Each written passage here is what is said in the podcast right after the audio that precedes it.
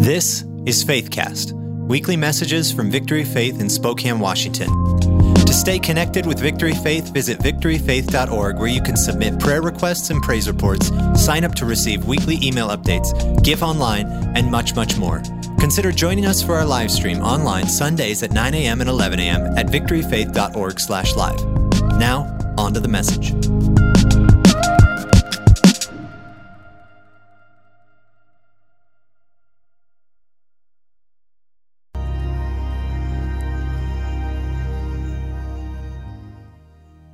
Good morning, Victory Faith. My name is Adam Seymour, and I'm the head teacher back in Victory Kids, second through sixth grade. I myself have been working with kids since I was 15 years old, and I've been with Victory Faith now for four years. What I enjoy the most about working back there is being able to be a kid yourself. We get to have fun with the kids, we get to lead the kids, and we also get to give them a godly message. So we're got just a short time to be a leader to them, have fun with them, but also teach them about Jesus. If you want to join the team, if you want to come be a part of us, come back and talk with us. There's so many roles you can do back there. It's not necessarily being up on stage teaching the kids. We have plenty of roles. So if you feel it's a fit for you and you want to come, have fun, get to be a kid yourself, come back and see us. We'd love to talk with you. Hi, Victory Faith. My name is Justin, and I serve on the usher and security team. The main responsibility of our team is to ensure that you are safe and that you feel safe every time you come see us. We are also ushers. Um, and part of the responsibilities with ushers is to ensure that you're comfortable and come here each week and find your favorite seat. Well, unless you're late, in that case, we have the back row.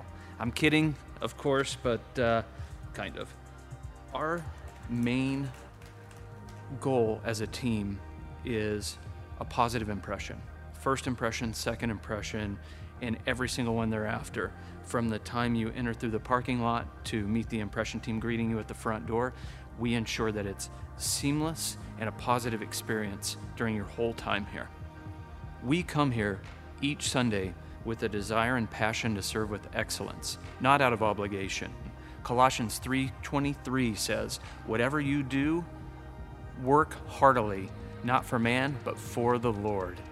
That attitude is truly contagious and leads to conduits that grow our church and grow our church through our greater community and gives rise to newly saved souls. As Pastor Trevor and Pastor Justin often say, it takes an army of volunteers for the church to function, and we're always looking for people like yourselves to come serve right along with us uh, each and every Sunday to glorify God. And if anything I said here to you today is of interest to you, please come visit us in the lobby after service and talk to us about the opportunities we have available for you. Thank you, Victory Faith. Love and peace to you all. Morning. What a good day already in the house. I think we exalted the Lord today, some, didn't we? Wow. Wow, wow, wow. Hey, something happened right in this room on Friday night that was crazy and outrageous. It was flourish night for the women, and some of us guys snuck in. And it was incredible. So amazing, so amazing, so good. Well, we're in a series. Hello, those of you online. We love you. We bless you. We're glad you're with us. Um, we're in a series. We felt at the beginning of the year that God was speaking to us that it was time to move life forward. That after the last two years, all we've been through, from lockdowns to overreach to all these different things, God was speaking to us to forget what was behind and to reach on into the future and to move life forward. And one of the areas, so that means moving family forward, that means moving church forward. And so this month, this is the last in the series we're going to do about moving specifically church forward. But you know how we operate around here, our leadership team, our catalyst team, we call it, as we put together messages and series. We're always mindful of that you're getting a balanced diet. Look at your neighbor and say, I'm so glad I get a balanced diet. And what I mean by that is, we want to make sure that in the message we speak to you as an individual. We want to make sure that there's times we speak to you as a church. And then we speak to you at times as in, we're talking about Spokane or our nation. And so it's not just one focus or the other, but trying to bring that balanced diet to each one of us so that we realize that it's not just about me, it's not just about my family, it's not just about my church, it's not just about my city, but God has destiny for each one of us in growing circles all around the world. And I love that. So, Pastor Trevor's done an awesome job. Pastor Ellie, Pastor Justin, I know, shared. Um, and so we'll, we'll wrap it up here. I get to the privilege and honor of doing that. But I was watching online last week, um, and second service, interesting thing happened. God moved in a particular way, and Pastor Trevor threw the message out and the whole service was just worship and declarations and presence of God. And I'm just so proud of our whole team that they did that um, because God's, God is in the business of changing lives. God is in the business of showing up. He's in charge, we're not. Could I hear a hoo for that? He's in charge, we're not. And I just want to declare over us revival is here, revival is happening, awakening is happening. You know, you could look around us and think the world is getting darker. That's when revival is needed the most. You know, in our nation, there's times in our nation's history, I, I love the example of the state of Kentucky. In Kentucky, um, you read historical uh, facts about it. Churches were closing down, pastors were distraught, people were quitting going to church, and something happened called the Cane Ridge Revivals in the, in the state of Kentucky. And they, were, they, they would have these outdoor meetings, and they expected hundreds of people to show up. Tens of thousands of people showed up. And over a summer, one historians say between one tenth and one eighth of the state of Kentucky got saved in one summer. That now for us today in the state of Washington, that would be like seven to eight hundred thousand people getting saved in one summer in the state of Washington. Is anything too big for our God? No, our God is amazing big and He wants to see His love uh, uh, released over all the world. So, um, so we'll move into this, moving church forward. So I'm going to talk to you today about being great in the kingdom of God. Um, you're going to get so many scriptures today. I, I want you to take your Holy Ghost doggy bag and I want you to put all these scriptures in them, and I want you to go home and I want you to meditate on them, okay? You're going to get a whole, whole bunch of scriptures today. So let's start in Deuteronomy chapter 10, verse 17. And we're going to go through a whole bunch of scriptures. And I'm going to start out by talking about how great our God is. It says in Deuteronomy 10 17, For the Lord your God is a God of gods, big G of little g's, and Lord of Lords, big L of little l's, the great God, mighty and awesome. So I, am going to go through a whole bunch of scriptures and I'm going to need your help. So I'm enlisting you. You get PE credit for worship. This, you get some kind of credit for this. When, when we get to the word great in these scriptures, I want you to shout out great, all right? So let's give it a try. Let's try it out. For the Lord your God is a God of gods, Lord of lords, the great. Oh, yes. You're awesome, Victory Faith. The great God. First Chronicles 16 25. For the Lord is Oh, come on, and greatly to be praised. Psalm 47, verse 2 For the Lord Most High is awesome. I use that word far too much. Anybody here use awesome too much? I do, because I just think people are awesome. But anyway, the reality is God is awesome. God is awesome. Our God is awesome. That's where that word originated where, and who it really should be applied to. For the Lord Most High is awesome. He is a great, King. Come on, over all the earth. Psalm 48, verse 1. Great is the Lord and greatly to be praised. Psalm 95, verse 3. For the Lord is the great God and the great king above all gods. And then I love this one. Mal- I didn't use all the scriptures. We don't have time. I just looked up a few. Malachi 1, verse 14 is God talking about himself. I love this one. He says, I am a great, king, says the Lord of hosts. So, our God, I hope you agree with me by now, scripturally, our God is a great God and a great king, okay? So, listen what that word means in the Hebrew it's noble, mighty, great in honor and promoted. That's what that word great means when we keep hearing that great God, great King. And you think about it, uh, the, the universe, uh, we're still understanding and finding more of the universe, but however much they find, the Bible tells us God holds it all in the span of his hand. So he is a great God and a great king. So, good question to ask this great God, this great king, what is his plans and purposes for planet Earth? What does this great king, great God want to do here on the planet? Well, I can give you some insight into that in Genesis chapter 1 verse 26. It says, Then God, singular, very interesting verse, then God, singular, said, Let us. How could he do that? How could it be God saying us? Well, it's the Trinity. It's the Father, Son, and Holy Spirit. So God said, Let us make man in our image according to our likeness. Come on, I love it. So, in other words, we're supposed to be, in many ways, like Him. Could, would it be too much to think that maybe a great God would want a great people? Huh? Might be, might be. Well, let's go look through some people in the Bible that says something about them in this area. Let's start with Abraham. Genesis chapter 12, verse 2 says, I will make you a great, nation. I will bless you and make your name great. So that's the same Hebrew word that describes God is used to describe Abraham. Wow. How about Isaac, his son? Genesis 26, verse 13. And the man waxed great. I, didn't know that Isaac waxed. It was a surprise to me. But,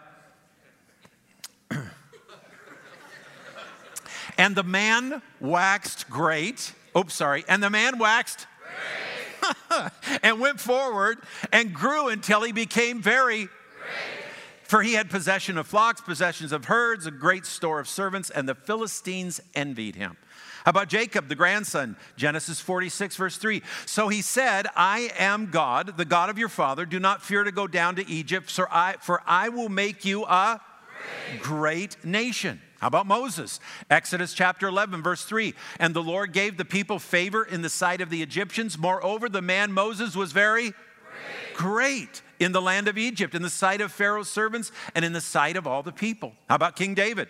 2 Samuel 5, verse 10. So David went on and became great, great and the Lord God of hosts was with him. How about Daniel? Daniel 2, verse 48. Then the king made Daniel a great man and gave him many great gifts. I like the great gifts. Come on. And made him ruler over the whole province of Babylon. Let's move into the New Testament. John the Baptist. Luke 1, verse 15 says this God says, For he, speaking of John the Baptist, he will be great in the sight of the Lord. And of course, our Lord and Savior Jesus, Luke 1, verse 31 says, You shall call his name Jesus, he will be great. Matthew 4 16, Jesus quotes a prophecy from hundreds of years before that spoke of Jesus showing up in a place of darkness. The people who sat in darkness have seen a great light, and upon those who sat in the region, the shadow of death, light has dawned. So God says we are made in his image. Great God desires a great people. Very interesting. Do you know his imprint is on you? You ever go around and, and see somebody's kid and you go, I know whose kid that is? yeah. Or you, you, you, you, they do something like, I love watching fathers and sons golf or do some sporting event or something, because dad obviously trained the kid and you watch their swing or their swing, whatever it is, and they're just a spitting image of the dad or whoever taught them uh, how to do that. We have God's image, His imprint upon us. His seed is in us, His seed of greatness is in us. His seed of greatness is in us. That's who we are, His DNA. And in His DNA, His greatness is written all over us. So, do you know that people are actually drawn to greatness? People, it's in us. It is in us. We are drawn to greatness. Why do people worship someone like LeBron James, Michael Jordan, Elon Musk, Bill Gates? I mean, I could go on and on over my life thinking of people that someone thought was great and they wanted to be like them. We are drawn to greatness. I think uh, how many somebody well, I got a million followers, I got a million TikTok followers. I, got, I mean that's supposedly great in this day and age. The challenge is most people are using the wrong definition of greatness. So, what we're going to talk about is what is God's definition of greatness? The world has its definition, but what is God's? And one of the best ways I've seen God share it, and I can share it with you, is the disciples, as they walked with Jesus, got into arguments. And almost every time they were arguing about one thing. And don't you love that the Bible doesn't hide that? Don't you love that God shows us the disciples arguing, shows us the frailty of this person, the frailty of that person? I think the, one of the main purposes is for us to be encouraged. If he can, if he can come out of that place and walk with God, what can I do? So I love that the disciples, the scriptures are very clear what they're arguing about. In Matthew 18, it says they are arguing about who is going to be greatest in the kingdom, and they even go to Jesus to ask him. Can you see this little flock of his, you know? No, no, I mean, no, no, no, no, no, me, I'm the great. Come on, we're going to go talk to Jesus about this. So they stroll over to Jesus and pull up, and who's ever the leader at that moment, whether it's Peter or somebody, I can see him say, Lord, would you help us a little bit with this? We're all trying to figure out who's going to be the greatest in the kingdom here, and we all know who that is. But would you help them straighten this out for them? So they're arguing about who's going to be greatest, and they take the argument to Jesus. They're not embarrassed to take that argument to Jesus. Mark in chapter 9, it says they disputed or fought among themselves who would be the greatest in the kingdom. In Luke chapter 9, that says there arose reasoning or arguments among them who was the greatest. So interesting.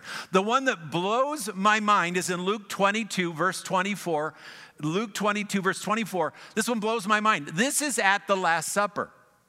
This is at the Last Supper. They're sitting at the table, they're at the Last Supper, and Jesus has just told them, One of you is going to betray me. That would shake my boat a little bit, I think. He said, Somebody's going to betray me. And they're sitting at the table at the Last Supper. It says they started arguing about who is going to be greatest in the kingdom. Now, you could easily write that off and just say, oh, that's pride. These guys are so full of pride. Or could it be that the message they've been hearing from Jesus has been about being great in the kingdom? I can guarantee you what it was. Because if he's going to tell them about his great father, he will be talking to them about what his great father wants to do in their lives.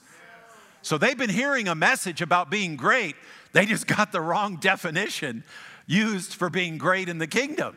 And so, Jesus, we can see him several times verbally trying to get across to them what it really means to be great in the kingdom, but he's not having. I just love, though, that they, they have no problem with coming to him with this issue. That tells me they're hearing that message from him. And so, Jesus has to get through to them to help them understand no, you have the wrong definition of greatness. So, what happens is we come to a place where Jesus physically acts out what it means to be great in the kingdom of God. So I'm gonna, I'm gonna just physically act this out so that you cannot miss it. And it's the foot washing. The, that's what the foot washing is all about. He is giving them a, dish, a definition, a kingdom of God definition of what it means to be great in the kingdom of God. So let's go there. Let's go to John 13, start in verse 1. We'll read a few scriptures. But this is Jesus. He's been hearing them argue. He's been, they got the wrong definition. He needs to get through to them to get the correct definition of what it means to be great. Verse 1, it says, And it was just before the Passover festival. Jesus knew that the hour had come for him to leave this world and go to the Father. Isn't that, uh, you think about this? So, this is one of the last lessons he'll have with them in the flesh. So, he's going to make it count. He's going to get their attention here. Having loved his own who were in the world, he loved them to the end. While the evening or the evening meal was in progress and the devil had already prompted Judas, the son of Iscariot, to betray Jesus. So, this is in the middle of the meal. This isn't after everybody's done eating. This is in the middle of the meal. Jesus is going to be doing this. The evening meal was in progress. Jesus knew that the Father had put all things under his power and that he had come from God and was returning to God. Did anything ever change in your life when you just you realized where you came from and where you were going?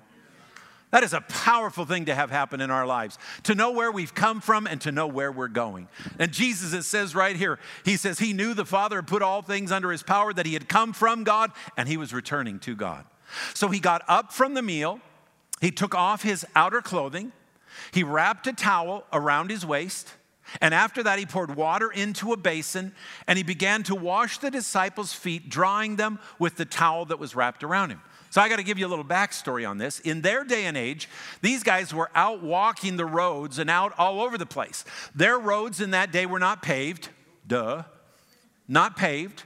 Their roads were not paved, and they're walking in mostly open toed sandals or open toed shoes that they're walking around in. And they're sharing these roads of gravel and dirt with things like horses, cows, sheep, goats, stuff like that.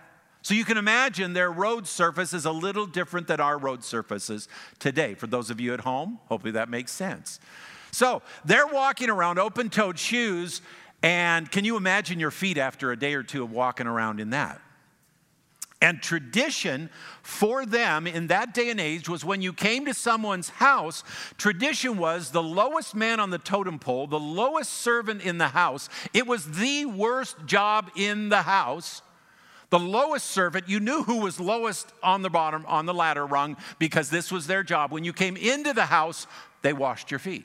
That was tradition. That's what you did in that day and age. Because when you would sit around, they didn't sit with their feet under a table like we do today. They would have a lower table with pillows, that type of thing, and they would recline, and your feet would be right up in the face of your neighbor. So it was important, amen, that they would wash their feet. Well, these guys have come in, everybody has come in off the road with stinky, dirty feet, and nobody was there to wash their feet. So they all just head in sit down, recline, and they're all sitting there eating the meal. In the midst of that, Jesus gets up, takes off his outer garment, wraps a towel around his waist, pours water in a basin, and he, the King of Kings, the Lord of Lords, begins to wash each one of their feet. I, I can't imagine the horror on their faces. I mean, this, this, the Messiah, their rabbi, is coming around washing their dirty feet. So he came to Simon Peter, who said to him, Lord, are you going to wash my feet? Now we get to see a picture into Peter. Don't you love Peter? He is going 100 miles an hour, one way or the other. It's just, there's no halfway with Peter. He said, he said, Simon Peter said, Lord, are you going to wash my feet? Jesus replied, You not, do not realize now what I'm doing, but later you will understand. No, Peter said, you shall never wash my feet. He must have had a few road apples between his toes or something, I don't know. no, you shall never wash my feet. Now listen, Jesus answered, Well, unless I wash you, you have no part with me. So he's going 100 miles an hour this way. Now he's going to turn and go 100 miles an hour the other way. Then, Lord, Simon Peter replied, Not just my feet, but my hands and my head also. Come on, Jesus, let's do the whole thing here. Anybody know a Peter? Come on. Peters are awesome. Jesus answered, Those who have had a bath need only to wash their feet. Their whole body is clean, and you are clean, though not every one of you, for he knew he was going, who was going to betray him, and that was why he said not everyone was clean. Woo. So Judas is there at the table also. When he had finished washing their feet, that means Jesus washed Judas's feet. You and I want to kill the betrayer. Oh, I think I better set in this one for a minute. You and I want to kill the betrayer. You and I want to do away with the betrayer. Jesus washed the feet of the betrayer. Can you imagine? He knows this guy is going to be going out in a few minutes and for a few silver coins is going to sell Jesus out. But in love, this is the love that takes no account of the evil done to it. Jesus washes the feet of the betrayer. Wow. Anybody need help? I mean, I need the Holy Ghost. I need Holy Spirit to help me bless those who don't deserve blessing. Amen? And I'm one of them, that's for sure. So he put in, he finished washing their feet. He put on his clothes, returned to his place. He says, Do you understand what I've done for you? He asked them, You call me teacher and Lord, and that's good, that's right, for that is who I am. Now that I, your Lord and teacher, have washed your feet, you should also wash one another's feet. I have set an example that you should do as I have done for you. Verily, truly I say to you, no servant is greater than his master, nor is a messenger greater than the one who sent him. Now that you know these things, you will be blessed if you know them. Is that what it says? Help me online. Is that what it says? no, it's not what it says, is it? This promise is conditional. Now, now that you know these things, you will be blessed if you do them. Do them. So we're going to have to do that. So God's definition of greatness, not the world's definition of greatness. And listen, we wrestle with this. We see somebody with a big house, we see somebody with a nice car, we see somebody with a big ministry, we see somebody with what you whatever your thing is, and we're drawn to something we want to look like. We better we, we, need, we need to know, God, wait a minute, I want to be great in your definition of greatness. I don't want to have to be like everybody else. I want to be, have to be drawn to these other things. Thank you for them if you give them to us. But God, I want to be known as great by you. I, I want you to look at me and say, You are great. That's what I want. So, God's definition of greatness is to be a servant and to serve others. That is God's definition of greatness is to be a servant and to serve others. It's almost the opposite of our world and its system here. So let's we've got a new theory now. What is what is to be great in the kingdom of God is to be a servant and to serve others. Let's test this theory out.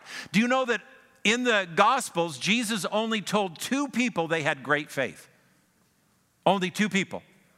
One was the centurion. The centurion came to Jesus on behalf of his servant, and Jesus said, Great is your faith. He used his faith to serve someone else. And Jesus said, Great is your faith. The other one was a mother, a woman came with a demon possessed daughter. She came on behalf of her daughter, and Jesus said, Great is your faith. Well, that would line up with the biblical definition of greatness, wouldn't it?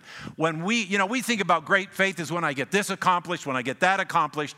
God's definition of great faith, I think, would be when I use my faith to serve someone else and to bless someone else. You're a little quiet on that one. So let's hear it out of Jesus' own mouth. Mark 10, verse 43.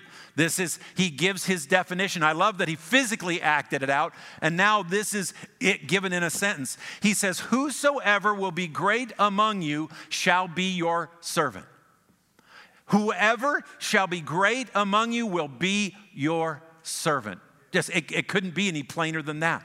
So now that we've got all that information, all those scriptures, let's, let's ask some great questions. Let's look at some of the people in the Bible that some of those that we read that said they were great in the eyes of God. So let's go to Genesis 26. Let's look at Abraham. It says this, "For I am with you and will bless you and multiply your seed for my servant Abraham's sake." Abraham was great because he was a servant. How about Jacob?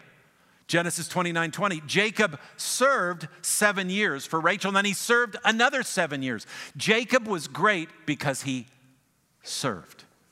How about Moses? Numbers 12 7. But this is not true of my servant Moses. He is faithful in all my house. Moses was great because he was a servant. How about David? Acts chapter 13, verse 36. For David, after he had served the purpose of God in his own generation, fell asleep. David was great because he was a servant. Daniel, Daniel 6, verse 20. Oh, Daniel, servant of the living God. Daniel was great because he was servant. And of course, how about our Jesus? Philippians 2, verse 5. Let this mind be in you which was also in Christ Jesus, who being in the form of God thought it not robbery to be equal with God, but made of himself no reputation and took upon him the form of a. Jesus was great because he was a servant. Come on, I love it. Fashioned like a man. So, Here's some great questions to ask. Okay, Craig, you, you say God's encouraging us, challenging us to move life forward, move my family forward, move church forward. Well, how do I move my family forward? So I got a, a great question to ask. Is it possible to be a great husband? Is it? Are you sure? Now I'm talking kingdom definition. Is it possible to be a great husband? You guys are being a little quiet on me now. How could I be a great husband? Serve who? Your wife, wife. There you go. There you go. Okay. Convicting. Hallelujah. Altar call. Here we go. Another question for you Is it possible to be a great wife? Yes. Oh, the girls, they, but they had a time to warm up to that concept. they already had their answer in mind before we. I kind of caught the guys like a cow at a new gate. what? Wait a minute. How could a wife be a great wife? Serve her husband. Amen. Is it possible to be a great father? Yes. How could I be how could we be a great father? Serve your kids. Serve your kids. It's pretty simple, isn't it? It's, this is deep stuff we're going into here. So, a question how, is it possible to be, be a great mom? How could we be a great mom? Serve our kids. Yeah, come on. Oh, I love it. I love it. It's powerful. It's possible. It's so possible. You know, serving brings down barriers. It, it, it, uh, can you ever really make a mistake when you're serving? No, I don't think so. If you're doing it out of a good heart and you did it wrong, at least you're trying, you're serving. I've done that. I've served somebody and they got, they got mad with me and I, I, said, I'm sorry, I apologize. But I look up at the Lord and said, You know, I was just trying to serve, just trying, trying to help here. Oh, I got another question for you. So we're moving life forward, we're moving family forward, we're moving church forward. So let me ask you another question Is it possible to be a great member of Victory Faith? Yeah, baby.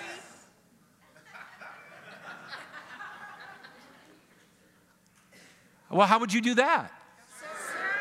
Well, hello. Somebody done set you up.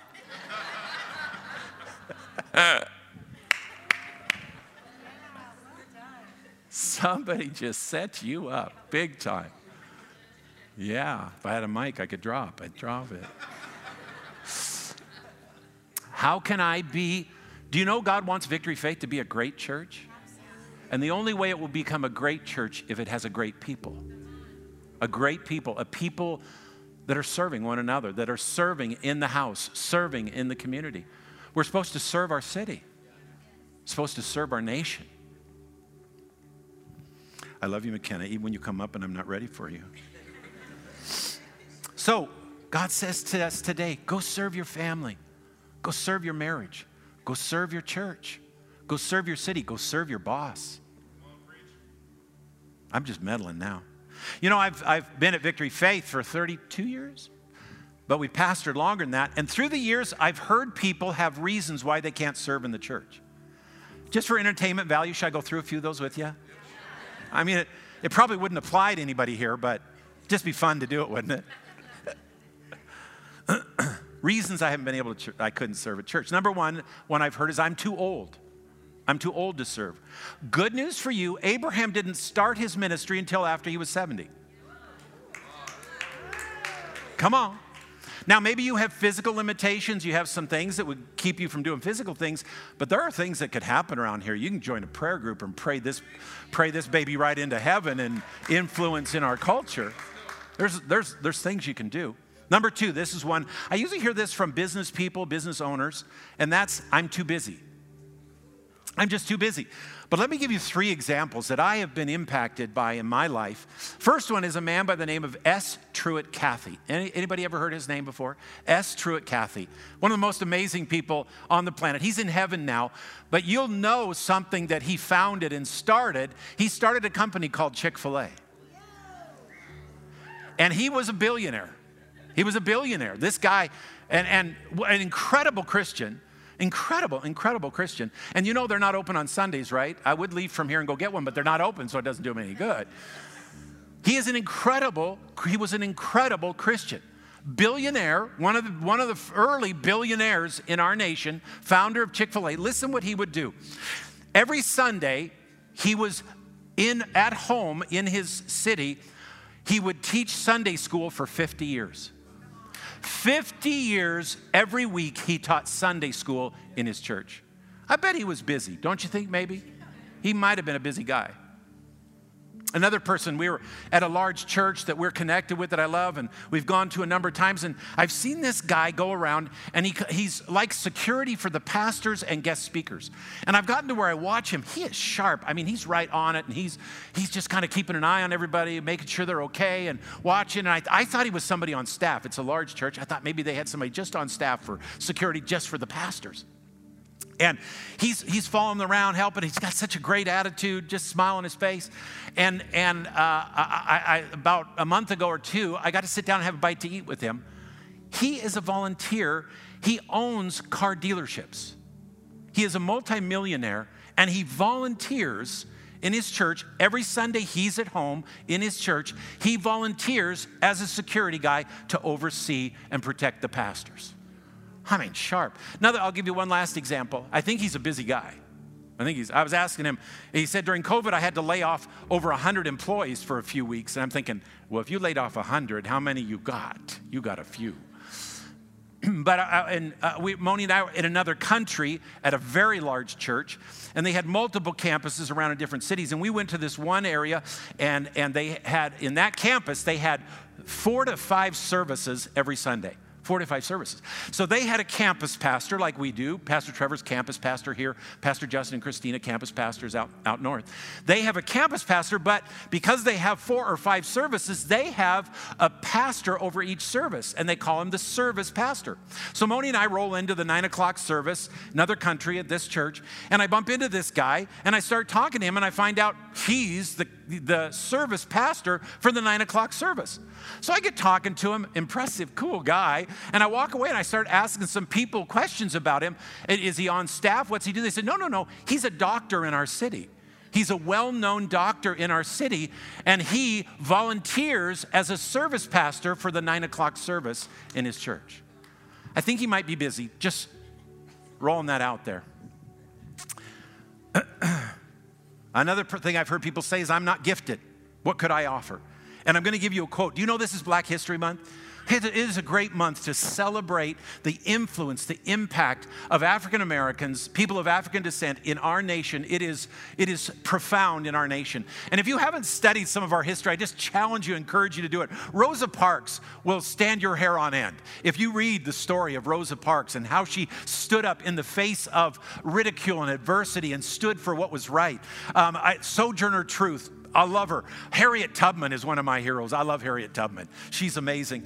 Uh, but my favorite hero that I would celebrate during Black History Month is Dr. Martin Luther King Jr. And I'm going to give you a quote of his that goes along with this about I'm not gifted, what could I offer? This is what he said, and I love it. It's very scriptural. He said, Everyone can be great because everyone can serve. Isn't that powerful? Everyone can be great because everyone can serve. And the last example I'll use I've had people tell me, well, I used to serve at the church I was in before, and I got burned out. And, and, I'm now one thing we believe at Victory Faith is when someone comes here, if you need respite, if you need re- restoration, if you need healing, you come in here, you just get in the presence of God in our worship and let God minister to you. You sit under the word and let these goofy people up here on stage hopefully bring a word from the Lord to, to marinate in your spirit and bless you, encourage you, and strengthen you. But somewhere along the line, there comes a place where Holy Spirit's going to speak to you and say, You need to get plugged in. You need to get in a life group, build relationships. You need to, you need to serve in the house. And that will happen.